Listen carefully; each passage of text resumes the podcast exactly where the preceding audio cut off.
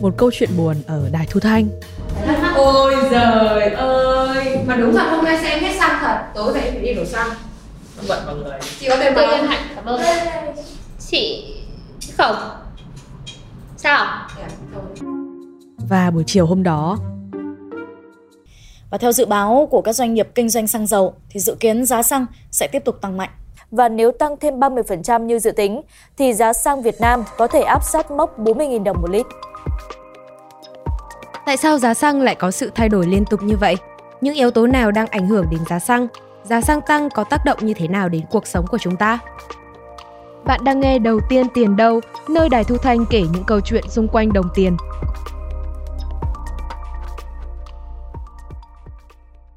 Xin chào, mình là Huyền Trang đến từ Đài Thu Thanh. còn mình là Khánh Linh. Từ tháng 3 đến giờ giá xăng lên xuống liên tục làm mọi người bị xoay như trong chóng ấy.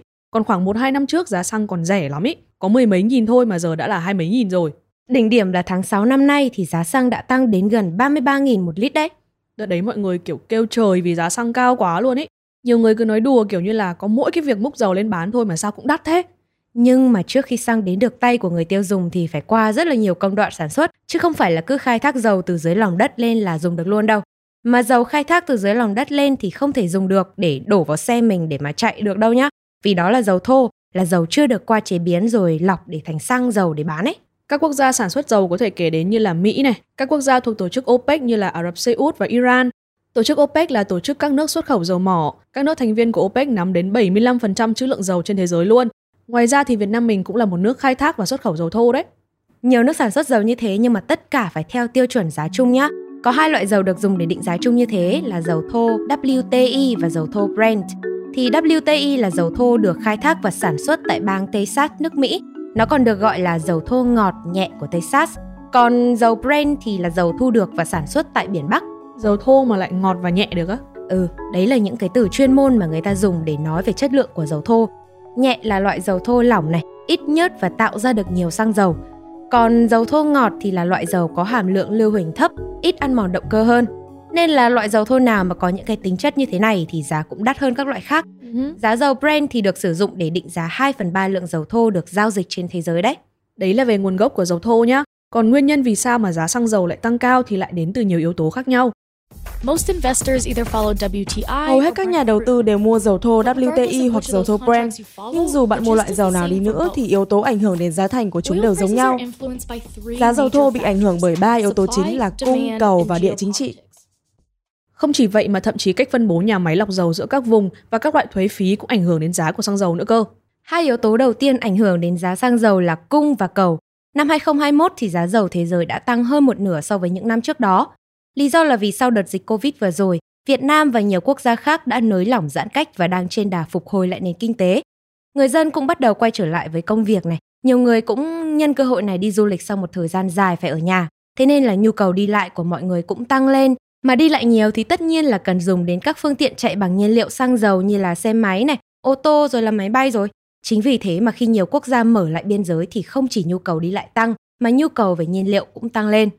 Yếu tố tiếp theo ảnh hưởng đến giá xăng dầu là địa chính trị, cụ thể là căng thẳng chính trị Nga, Ukraine và tình hình chính trị tại các nước sản xuất dầu lớn ở Trung Đông. Đây cũng là lý do khiến cho nguồn cung dầu mỏ trở nên khan hiếm. Theo hãng tin Nga RT, Nga tuyên bố ngừng đường ống dẫn khí Yaman, đường ống dẫn khí chính từ Nga đến Tây Âu từ hôm thứ Sáu vừa qua. Đường ống này vốn chiếm tới 15% lượng khí đốt của Nga, cung cấp cho châu Âu. Động thái trên càng khiến cho giá khí đốt tăng lên, kéo theo đó là giá dầu và giá điện cũng tăng theo. Để phản đối cuộc chiến này thì Mỹ đã cấm nhập khẩu dầu từ Nga. Tổng thống Mỹ Joe Biden đã tuyên bố rằng Hôm nay, tôi thông báo một biện pháp mạnh nhằm vào huyết mạch của nền kinh tế Nga. Mỹ cấm mọi hoạt động nhập khẩu dầu khí và năng lượng của Nga, có nghĩa là các sản phẩm dầu khí của Nga sẽ không còn được chấp nhận tại các cảng của Mỹ. Nga là một trong những nước xuất khẩu dầu thô lớn nhất trên thế giới, nên là việc Mỹ tuyên bố cấm nhập khẩu năng lượng từ Nga đã khiến thị trường thế giới trở nên khan hiếm nguồn cung dầu. Mà một điều đáng chú ý đấy là Nga đã xây dựng mạng lưới đường ống dẫn khí đốt tự nhiên khắp châu Âu từ những năm 1960 và điều này đã khiến các nước phương Tây trở nên phụ thuộc hơn vào Nga về khí đốt. Lệnh cấm vận này tác động trực tiếp tới châu Âu, đặc biệt là những nước nhập khẩu dầu từ Nga và sau đó lan sang các khu vực khác trên thế giới. Chính vì thế mà chúng ta mới chứng kiến sự tăng giảm liên tục của giá xăng đợt vừa qua đấy. Thảo nào người ta cứ bảo dầu mỏ là vàng đen, Nga phải kiếm được hàng trăm triệu đô la mỗi ngày từ xuất khẩu dầu và khí đốt của mình luôn đấy chứ. Chắc là thế. Có thể nói là ba yếu tố là cung cầu và địa chính trị vừa liên quan đến nhau mà lại vừa ảnh hưởng trực tiếp lên giá dầu. Vì khi Mỹ cấm nhập khẩu dầu từ Nga thì nguồn cung dầu mỏ sẽ ít đi, nguồn cung giảm mà nhu cầu vẫn tăng đều thì giá xăng tăng là đúng rồi. Chủ tịch Hiệp hội Xăng dầu Việt Nam thì lại cho rằng là thực chất giá xăng tăng không hẳn là do hai yếu tố là cung và cầu nữa. Ông cho rằng giá xăng tăng chủ yếu là do yếu tố địa chính trị, căng thẳng giữa Nga và Ukraine. Để hiểu hơn về cuộc chiến giữa Nga và Ukraine thì bạn có thể tìm nghe tập Pháo đài Kinh tế Nga nhé. Cứ tiện thôi. Thế có biết là Việt Nam mình giá xăng còn được chia theo vùng không? À, đây đây để kể cho. Đợt vừa rồi mình về quê chơi thì quê mình là ở Nghệ An đúng không? Quê Bắc Hồ ấy. Ừ. Đấy, thì hôm đấy mình lấy xe máy của mẹ mình đi chơi thì thấy gần hết xăng rồi. Thế là mới vào trạm xăng để đổ xăng. Cũng tình cờ thì mới đổ xăng ở Hà Nội hôm trước để mà về quê ấy. Ừ. Chả hiểu thế nào thấy xăng ngoài Hà Nội rẻ hơn 1-2 nghìn gì đấy. Thì mình về nhà tìm hiểu mới biết là nước mình tính giá xăng theo vùng. Ừ. Theo báo Kinh tế Đô thị thì giá xăng ở nước mình được chia thành vùng 1 và vùng 2. Vùng 1 bao gồm các thành phố lớn như là Hà Nội này, thành phố Hồ Chí Minh này, còn vùng 2 là những nơi xa cảng và xa kho đầu mối. Kho đầu mối là nơi mà người ta nhập xăng về bán ý, ví dụ như là ở Nghệ An quê Trang ấy. Thế nên là giá xăng ở những tỉnh thuộc vùng 2 sẽ đắt hơn ở vùng 1 và chi phí tăng thêm này cũng phải tuân theo quy định của nhà nước mình. Bởi vì càng xa thì quy trình vận chuyển xăng dầu sẽ càng khó và phức tạp hơn bình thường. Giá xăng tranh lệch giữa các vùng có thể là do chi phí vận chuyển đắt hơn chẳng hạn. Mà xăng ở nước mình còn có thêm cả thuế nữa cơ. Giá xăng cao do ảnh hưởng từ giá dầu thế giới rồi nhá. Xong rồi còn tính thêm các loại thuế nữa nên là lại càng đắt hơn. Giá xăng đã lên mức đỉnh lịch sử hơn 26.000 đồng một lít, được lý giải là do phải gánh quá nhiều loại thuế phí. Trong đó, thuế giá trị gia tăng VAT 2.389 đồng một lít, thuế nhập khẩu chiếm 10%, tương đương 1.500 đồng một lít, thuế tiêu thụ đặc biệt 1.500 đồng một lít, thuế bảo vệ môi trường 15%, 4.000 đồng một lít. Đầu tiên là thuế giá trị gia tăng. Thuế giá trị gia tăng viết tắt là VAT, tiếng Anh là Value Added Tax. Nó là khoản giá trị tăng thêm của hàng hóa này, dịch vụ phát sinh trong quá trình sản xuất cho đến khi được sử dụng. Ví dụ như là thỉnh thoảng đi ăn nhà hàng mình hay có thuế VAT 10% được tính vào hóa đơn ấy. Ừ. Thứ hai là thuế nhập khẩu. Trước khi dầu thô được nhập về và bán trong nước thì phải được vận chuyển đến cửa khẩu biên giới. Lúc này những mặt hàng của nước ngoài như dầu thô sẽ phải nộp thuế theo quy định của Việt Nam. Thật ra thuế nhập khẩu này chính là để tăng nguồn thu cho ngân sách quốc gia và cũng là để bảo vệ cho các doanh nghiệp Việt Nam đang còn mới và chưa đủ tiềm lực để cạnh tranh với quốc tế. Ba là thuế tiêu thụ đặc biệt. Bạn cứ hiểu đơn giản là thuế tiêu thụ đặc biệt chỉ áp dụng với một số loại hàng hóa này, dịch vụ đặc biệt do nước mình quy định mà thôi. Xăng là một trong số đó, ngoài ra thì còn có rượu, bia, thuốc lá, vân vân. Nhưng mà xăng dầu là mặt hàng thiết yếu hàng ngày thì tại sao lại đánh thuế tiêu thụ đặc biệt nhỉ? Theo Bộ trưởng Bộ Tài chính thì đây này.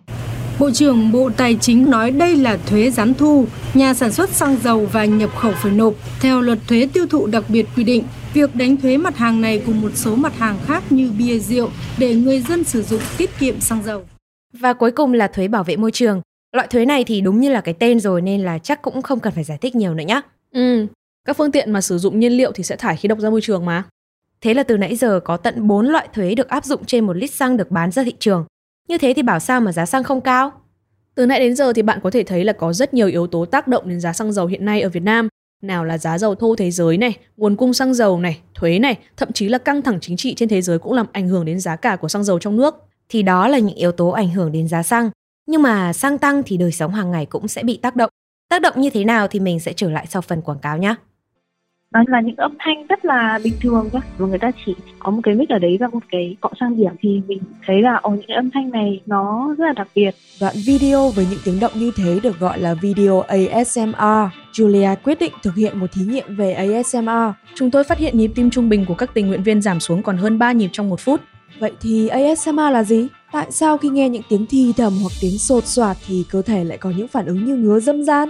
Tất cả sẽ có trong nghe khoa học nghe để tìm hiểu khoa học qua những câu chuyện đời sống. Cùng đón nghe khoa học trên Spotify, Google Apple Podcast hoặc trải nghiệm ứng dụng đài thu thanh của chúng mình nhé. May là đợt này giá xăng cũng giảm rồi chứ mà còn tăng cao nữa chắc là nhiều người chuyển qua đi bộ hoặc là đi xe điện thôi. Theo khảo sát của báo VN Express, nếu giá xăng tăng lên 30.000 thì có tận hơn 50% số người được khảo sát lựa chọn là không dùng xe máy xăng nữa. Thay vào đó họ sẽ chuyển qua đi bộ. Thật á? Nói thế thôi chứ họ sẽ chuyển qua xe máy điện hoặc là ô tô điện, xe đạp và các phương tiện giao thông công cộng để tiết kiệm chi phí đi lại hơn. Nhưng mà vẫn phải công nhận là cái đợt xăng tăng giá vừa rồi cũng gây ảnh hưởng trực tiếp đến tất cả mọi người. Taxi rất đắt, xe máy của chị tăng từ 100 lên 130 nghìn một bình. cái đấy có ảnh hưởng gì đến à, cuộc sống bình thường của chị không? À, không nghiêm trọng lắm nhưng có ảnh hưởng Đồ rất là lạm phát Chị thấy rất là rõ rệt nhá Đầu vụ còn từ 12.000 lên 15.000 cơ mà. Ngày xưa 10.000 4 bìa Sau đó lên 12.000 và bây giờ 15.000 Wow Giá xăng tăng tác động trực tiếp đến chi phí vận chuyển này, chi phí sản xuất của những mặt hàng thiết yếu hàng ngày. Đấy là lý do mà tại sao ngày xưa mua đậu có 10.000 mà bây giờ đã tăng lên 15.000 rồi. Thấy chưa? Sợ chưa? Lạm phát đấy. Nhưng mà cũng có những người cảm thấy mình không bị ảnh hưởng quá nhiều từ đợt xăng dầu tăng vừa rồi đâu nhá. Xăng tăng giá chị có bị? Chị không. Chị đi chị đi ô tô à? Chị đi bộ. Đi bộ và đi xe đạp. Nên là chị không thấy ảnh hưởng gì chị chỉ thấy là đi chợ nhưng mà thực ra nhà chị cũng ăn ít đấy nhưng mà chị cũng không thấy ảnh hưởng lắm không chị có ảnh hưởng gì đâu không ảnh hưởng gì đến chị cả thì người ta đi bộ này đi xe đạp này với cả là không đi lại nhiều thì đúng là chả ảnh hưởng mấy rồi chứ cứ thử đi làm mấy chục cây một ngày đi đi về về liên tục rồi lại còn tắc đường. Một tuần đổ xăng hai lần là thấy sót ví ngay. Như bạn chị đi ô tô ấy thì nó bảo là mất mất nửa tháng lương để đi bởi vì là tắc đường ấy. Nhưng mà nhà rất xa đi 20 cây. Ôi rồi mình cũng thế. Mình thì không có ô tô đi nhưng mà xe máy cũng tốn xăng lắm. Mà bình thường một tháng mình chỉ mất tầm 300 nghìn tiền xăng là cùng. Thế mà mấy tháng xăng tăng giá là tháng nào cũng mất 400 đến 500 nghìn tiền xăng đấy, sót hết cả ví. Mà nha, đợt xăng tăng giá vừa rồi mà muốn gọi Grab cũng rất là khó luôn. Gọi được thì giá tiền một chuyến đi cũng rất là cao.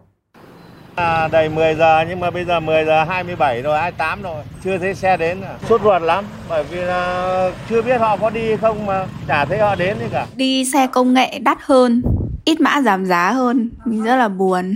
Mình không dám đi xe công nghệ nữa. Giá xăng tăng thì người bị ảnh hưởng nhất chắc là những tài xế công nghệ rồi còn gì, vì công việc của họ lúc nào mà chả phải di chuyển nhiều.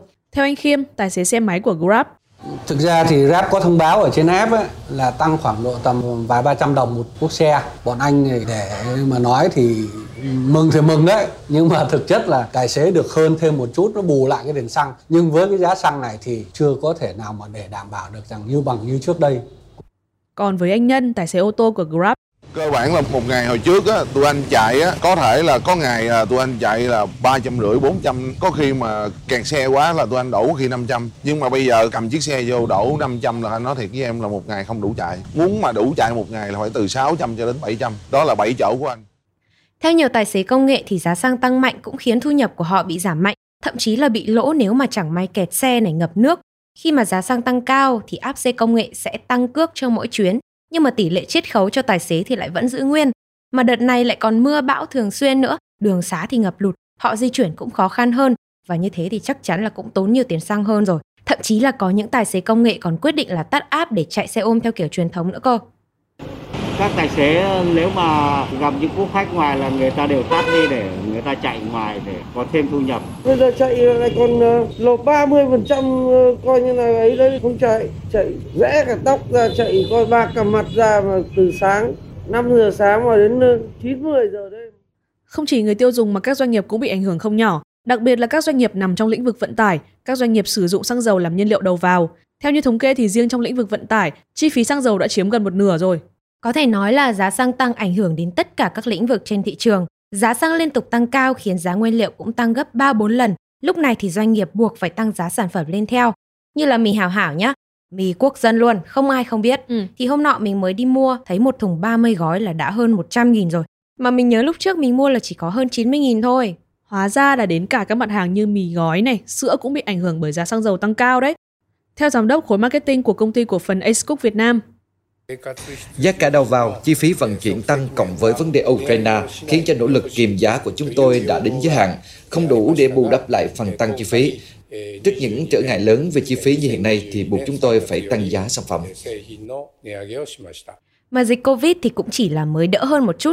Mọi người lúc này mới bắt đầu quay lại làm việc sau sự đình trệ do giãn cách. Thế mà giá xăng dầu lại ảnh hưởng trực tiếp đến chi phí và hoạt động sản xuất kinh doanh, nên là các doanh nghiệp cũng gặp rất là nhiều khó khăn mình sẽ sử dụng những cái nguyên vật liệu tồn kho để kéo dài cái thời gian à, tăng giá ra. Cái thứ hai là mình phải tiếp tục tiết giảm những cái chi phí khác giống như là phải nâng cao cái năng suất lao động lên giống như là phải cải tiến dây chuyền để có thể mà hạn chế tối đa cái sự tăng giá. Và tìm tất cả những cái phương thức làm sao mà để cho cái gói vận chuyển nó trở thành chi phí nó duy trì được như cũ không thể thấp hơn được. Chúng tôi sẽ rẽ lẻ và chờ ra những khi mà cái giá xăng dầu ổn định chúng tôi bắt đầu ship hàng từ nước ngoài về.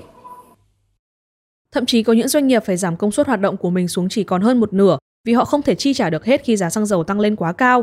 Còn với các doanh nghiệp trong lĩnh vực kinh doanh xăng dầu như là PVOI này, Petrolimex hay là Tổng công ty khí Việt Nam, kết quả kinh doanh đều bị ảnh hưởng. Trước tình hình giá xăng biến động và ảnh hưởng đến mọi mặt đời sống như thế thì nước mình cũng đã giảm bớt các loại thuế của xăng đấy. Ví dụ như là thuế bảo vệ môi trường này. Cụ thể sẽ giảm 2.000 đồng một lít với xăng trừ ethanol, 1.000 đồng một lít với dầu diesel, dầu ma rút, dầu nhờn, mỡ nhờn và 700 đồng một lít với dầu hỏa. Nghị quyết có hiệu lực từ ngày 1 tháng 4 đến hết năm nay. Giảm thuế môi trường cũng là một cách để đảm bảo giá cả ổn định cho người dân và lạm phát không tăng quá cao trong đợt giá xăng tăng liên tục vừa rồi. Ngoài ra thì tập đoàn xăng dầu Petrolimex cũng chấp nhận chịu lỗ để đảm bảo giá xăng ổn định cho người tiêu dùng. Hôm nọ lên Facebook toàn thấy mấy cái bình luận kiểu tiêu cực phết nha. Nhiều người bảo là doanh thu thì tăng mà vẫn lỗ là vô lý, người ta là người ta không chấp nhận được. Mà Petrolimex còn có nhiều cửa hàng xăng như thế, chiếm gần 50% thị trường bán lẻ xăng của Việt Nam cơ mà. Ngày nào cũng có hàng trăm ngàn người đến đổ xăng thì làm sao mà lỗ được. Thật ra thì đúng là doanh thu tăng thật, nhưng mà lý do lỗ lại nằm ở vấn đề khác. Theo như báo Thanh niên thì căng thẳng chính trị trên thế giới cũng làm giá dầu thô tăng giảm liên tục. Giá xăng tăng cao nhưng mà công ty Petrolimex vẫn phải nhập dầu thô về để sản xuất xăng, bởi vì là nếu mà không nhập khẩu dầu thì Việt Nam sẽ không có đủ dầu để sử dụng. Mà nhập khẩu dầu thì đắt đỏ, nhập về rồi giá lại giảm mạnh. Mà lúc này thì công ty cũng không thể bán xăng với giá đắt được, thế nên là đành phải mua đắt nhưng mà bán thì rẻ. Vậy nên là mới có chuyện doanh thu tăng nhưng mà vẫn lỗ hàng trăm tỷ đồng đấy. Ừm, nước mình cũng đang xem xét các đề xuất giảm thêm các loại thuế của xăng dầu đấy. Nhưng mà mới chỉ là đề xuất thôi, vì còn có nhiều yếu tố phải xem xét lắm. Thì đúng rồi, giá xăng dầu tăng cao gây áp lực lớn tới chi phí sản xuất kinh doanh của doanh nghiệp này, rồi đời sống của người dân nữa. Nhưng mà theo các chuyên gia thì việc giảm thuế chỉ là giải pháp tức thời, giúp ổn định giá cả vào thời điểm hiện nay thôi. Còn về lâu về dài thì chắc chắn là cần cân đo đong đếm những yếu tố kinh tế khác và tình hình thị trường lúc đó nữa. Đây là đầu tiên tiền đâu, mình là Huyền Trang và mình là Khánh Linh. Bạn có thể nghe những tập tiếp theo trên Spotify, Google, Apple Podcast và ứng dụng Đài Thu Thanh. Nếu bạn có câu hỏi về đồng tiền hay kinh tế nói chung, hãy email đến đầu tiên tiền đâu a còng đài thu thanh.vn và đừng quên để lại bình luận ở link trên phần mô tả nhé.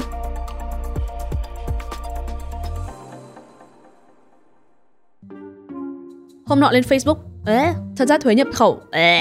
Cuối cùng là thuế bảo vệ môi trường. Loại thuế này thì đúng như là cái tên rồi nên là chắc không cần phải giải giải